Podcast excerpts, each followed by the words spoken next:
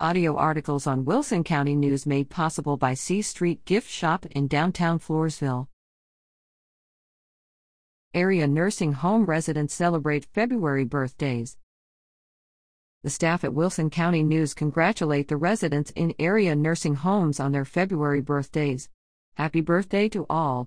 Frank M. Tejeda, Texas State Veterans Home, Donald Penry, 2 to Geraldine Cline, 2 to 7 Robert Dennis, 2 to 12 Hector Garza Sr., 2 to 14 John St. Clair, 2 to 17 Brian Pantier, 2 to 18 T. Mark Osburn, 2 to 19 Richard Brisiel, 2 to 20 John Hernandez, 2 to 22 Victor Pivonka, 2 to 26 Roger Dixon, 2 to 26.